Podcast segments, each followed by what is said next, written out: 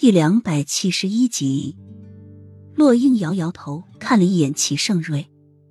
齐盛瑞露出两口白牙：“樱花夫人，你就坐下来吃吧。”得到了皇上的特赦令，宫女立即又添了一副碗筷。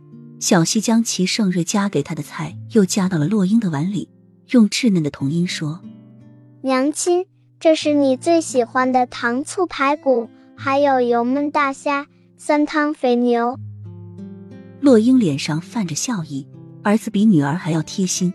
再抬头看齐盛瑞有些不正常的脸色，不由低下头赶紧吃起来。娘亲，我告诉你，我今天会背周易了。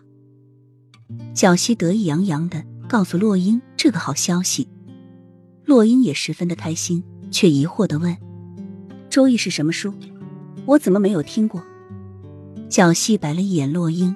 可爱的刮了下洛英的鼻子。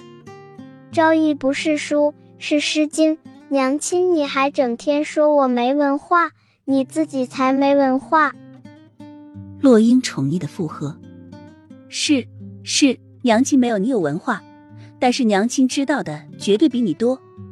来古代这么久了，他竟然连周易是诗经都不知道。”小溪却嘟起嘴巴，不服气的道：“我才不信。”那娘，你问我一个问题，我一定能回答出来。问你一个问题是吧？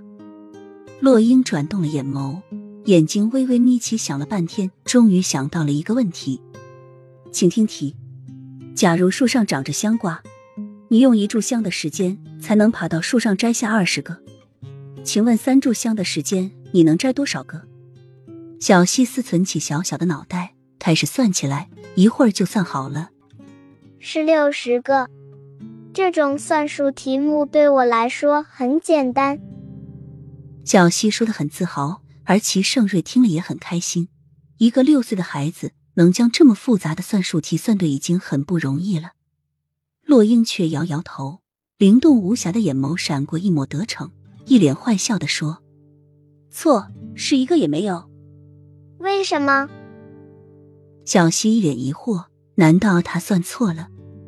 齐盛瑞也不明白，三乘以二十不是六十吗？因为香瓜不长在树上啊。洛英摸摸小溪的头，挑着眉，一副我说的没错的样子。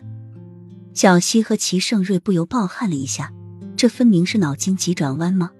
小溪他一个孩子怎么会知道？而他堂堂一个皇上，又怎么会知道香瓜是长在树上还是地上？